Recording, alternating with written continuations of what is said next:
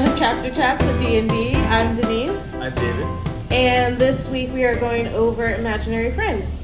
This one was not a favorite of ours. I would give it probably one dead head. No dead heads. Zero dead heads. I'm going to actively discourage people from wasting their time on it. This one, if you don't like religion in your books, it probably isn't for you. It deals with a lot of,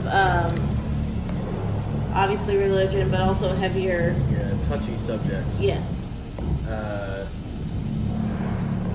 Child abuse, sort of rape-ish.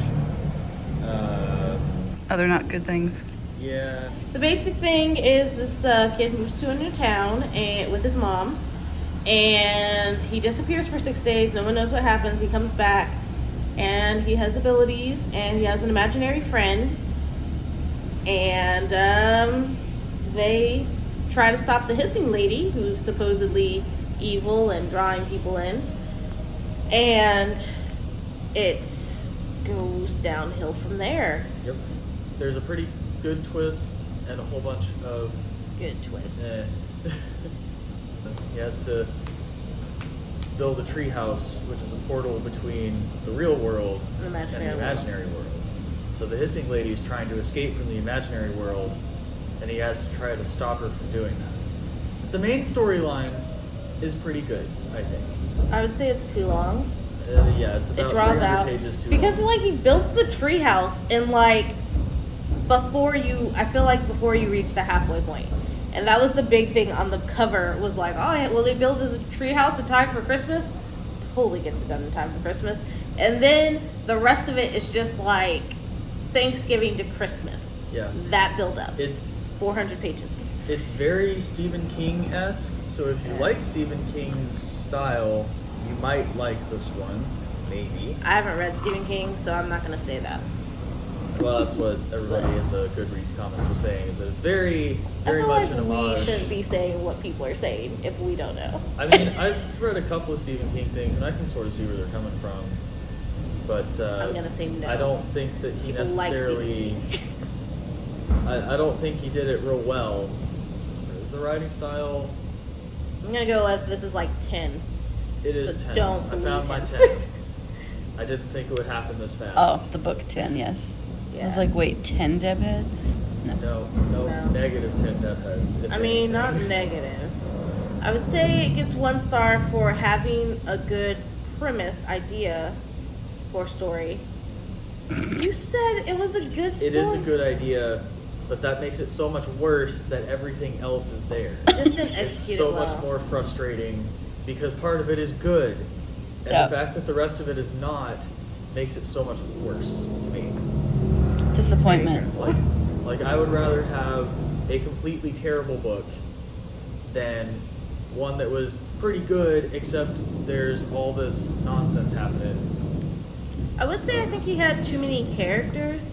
Like he seemed to focus on a lot of different people and bringing them in, and I don't think it was necessary, and I think it just added more, like not more to the story, but just more things you had to keep up with that you didn't really care about as much.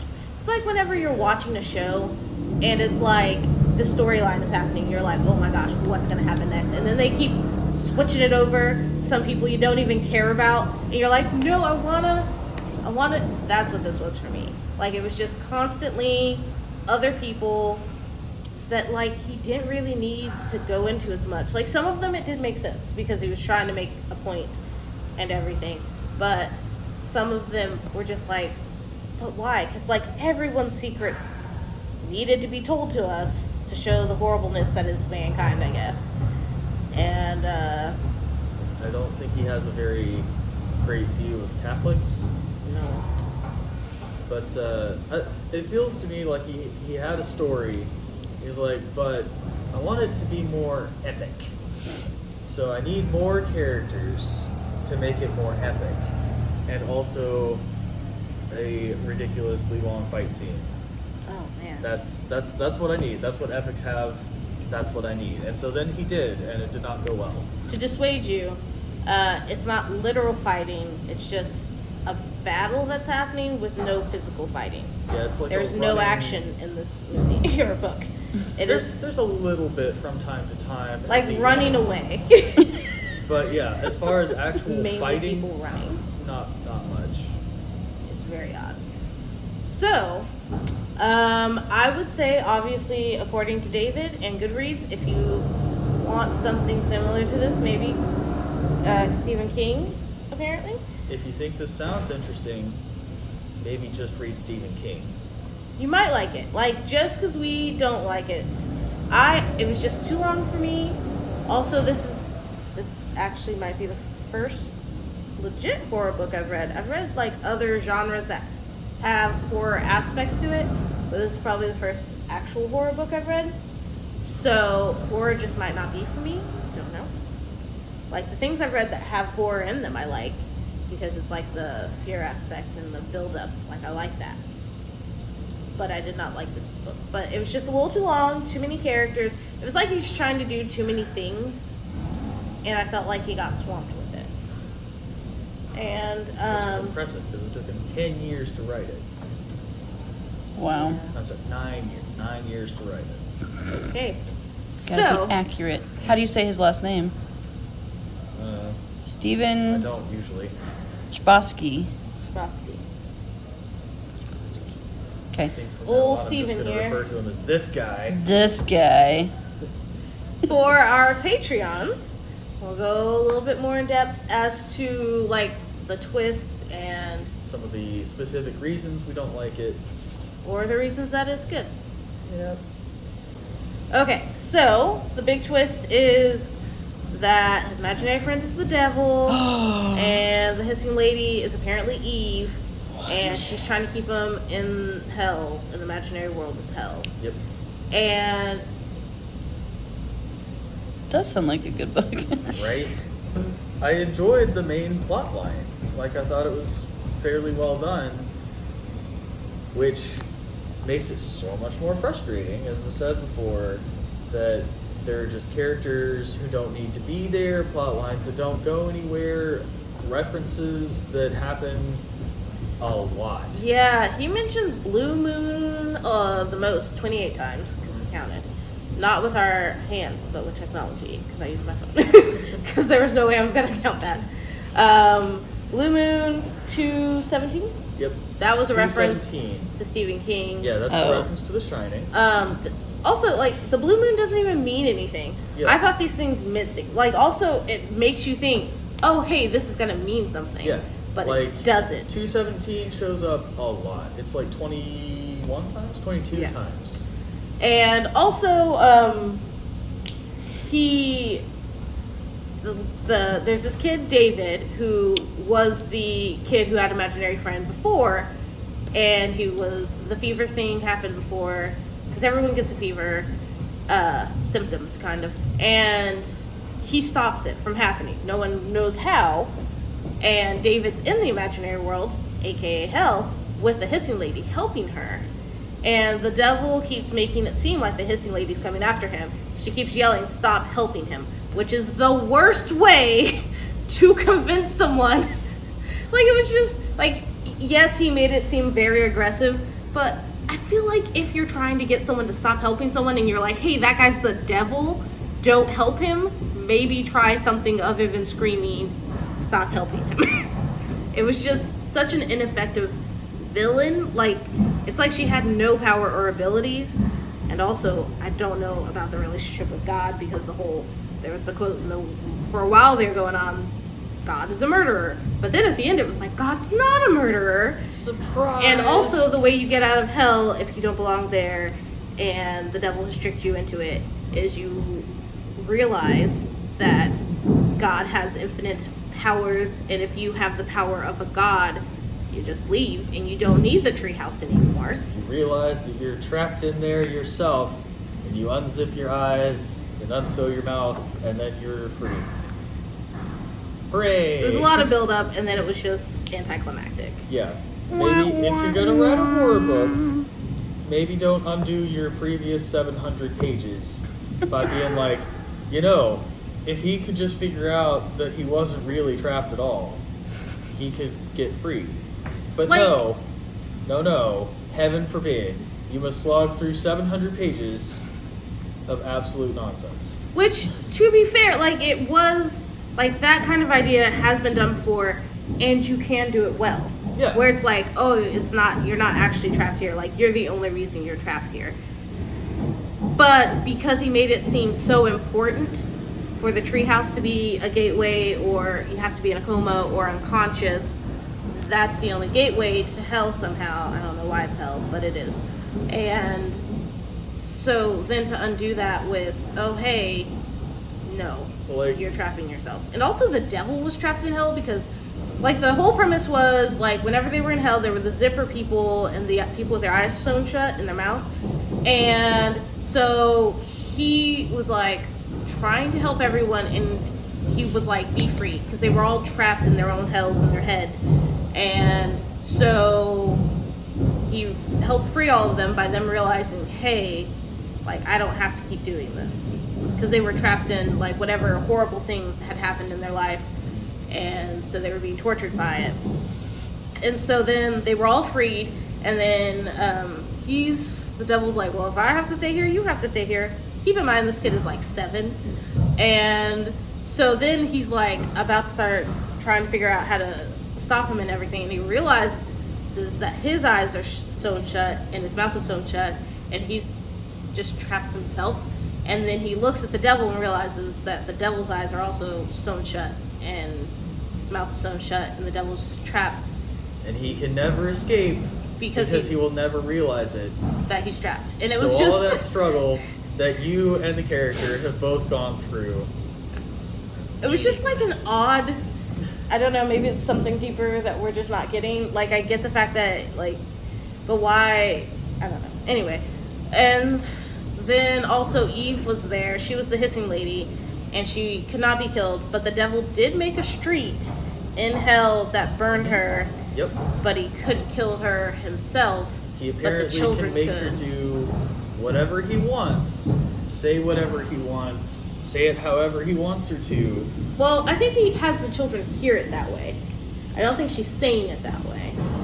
But also, maybe she just needs to be better at communicating with children. But, like, also, he can do whatever he wants to her, but he can't just drag her onto the street himself for reasons, probably. Also, I think he also slightly liked Eve because he kissed her at one point. It was really weird. It was very confusing. Stockholm Syndrome. He liked her. She's the one trapped. She volunteered. Yeah, she volunteered to keep the devil in hell. There. And then she went back at the end. By the way, she just left, so no one's keeping the devil in check. No. Just find another child. Fine. He's never going to make it. He's never going to escape. And also the Antichrist might be a thing, but some people think it's God's child that Mary Catherine, a virgin, is pregnant, and they think she is pregnant with his child, the God's child, according to Goodreads today, that David found. Yep. But I am pretty sure it's the devil's child, because she was sleeping in the treehouse, and that's the gateway. And I'm pretty sure he got her pregnant, and she has the devil's child. And at the end, he was all like, "It's a son," and so. Yeah. I don't think Mary Catherine needs to be in this book, but that's David just me. She's my least favorite character in literature, I think. I mean, I didn't think she was as bad as he did. She's just trying to find her way in the world. Don't give me a character and then just be like, hey, you know that character that you don't like that you've been reading for a while now? She doesn't have a plot line that goes anywhere. She doesn't need to be here. I mean, she had some reasons, because she was being manipulated by the devil to try to keep the boy in the town, because he needed him to try to get the door open for him so he can escape hell. And so he set things in motion to make sure that they got into the wreck and stopped it. And then also, she had his child is going to. Yeah, but all of those things that she does in the plot, she saves him from the woods by driving by. She works with his mom, and then she smashes into their car to put him in a coma, and she also smashes her car into deer so they can escape later in deer a rehash either. Of the same scene. All of those things could have been handled by some other character who had an actual connection to the plotline. I kind of wanted it to be Betty, Ed's mom. That doesn't even make sense. I wanted to see more of all of their parents. I didn't. Because you didn't really get to see any of their parents outside of the occasional interaction, which I watched an interview with him, and he was very much about trying to make it from Christopher's perspective as a book. So the sheriff is usually referred to as the sheriff, and everybody's referred to as so-and-so's mom, usually, because he wanted to make it feel like you're looking at it from his perspective. It was not done, because that child is 7 years old, and I apparently forgot that because I was thinking he was 12 or 13. Oh no, that's a big thing. He's 7 years old. Yeah. But he and his friends all read like they're in their teens. To be fair, the tree where the tree house is built does make you smarter, because before they maybe Christopher was maybe dyslexic. He really struggled with words, and also he wasn't great at math. But after being in the woods for 6 days, he came out and he was fine. He was not fine. He was smarter than everyone, and also gained the ability to read minds eventually and become a god, basically. Because the devil has done this many times, there's a clearing because the kids all discover, hey, you're not the good guy, and they stop him. And it seems like every time they stop him, they tend to burn down the tree or whatever, and so there's a clearing, and this has been going on for a very long time. And also, he has been making children into basically gods so that they can kill Eve, because not just anyone can, for some reason, even though you just gotta put her on the street and then she would start melting. Melts. Yep. She can't get off the street if she's like in the street. If she just steps in it, she starts melting, and she's like, oh no, I'm melting, and steps off the street. Also, he uses children that shine brightly, like they have to be basically pure good, or as close to pure good as a person can be. The better you are, the more you shine, and the more he can, like, more powerful you become when you become basically a god, I guess, which doesn't really make a lot of sense. But I guess the older you get, the less good you are, so that's why they tend to be children at 7. I don't know. It was not great. Yeah. There were a lot of plot holes and plot rabbit holes that don't go anywhere. But yeah, so we wouldn't recommend this personally, but I mean, you might enjoy it because it does have horror aspects and there's twists and a lot of people do like it. It's true.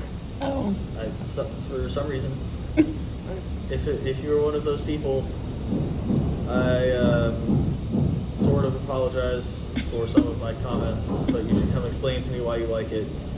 Don't explain to me. I accept your choices. He's just curious. Yeah. He's just... Yeah. I would like to understand. He doesn't want to start a fight. Okay. You don't get to talk to David about things that he's passionate about, but I do. So, I'm good. I feel like we may try horror again in the future. Maybe Stephen King, since he's, like, the guy. But try something else. And for now, our next book is going to be The Illustrated Man by Ray Bradbury. Yep. And so that'll be the next one we'll be doing.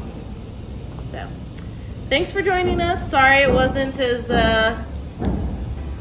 great, but we're looking forward to this next one. So, thanks for being a Patreon.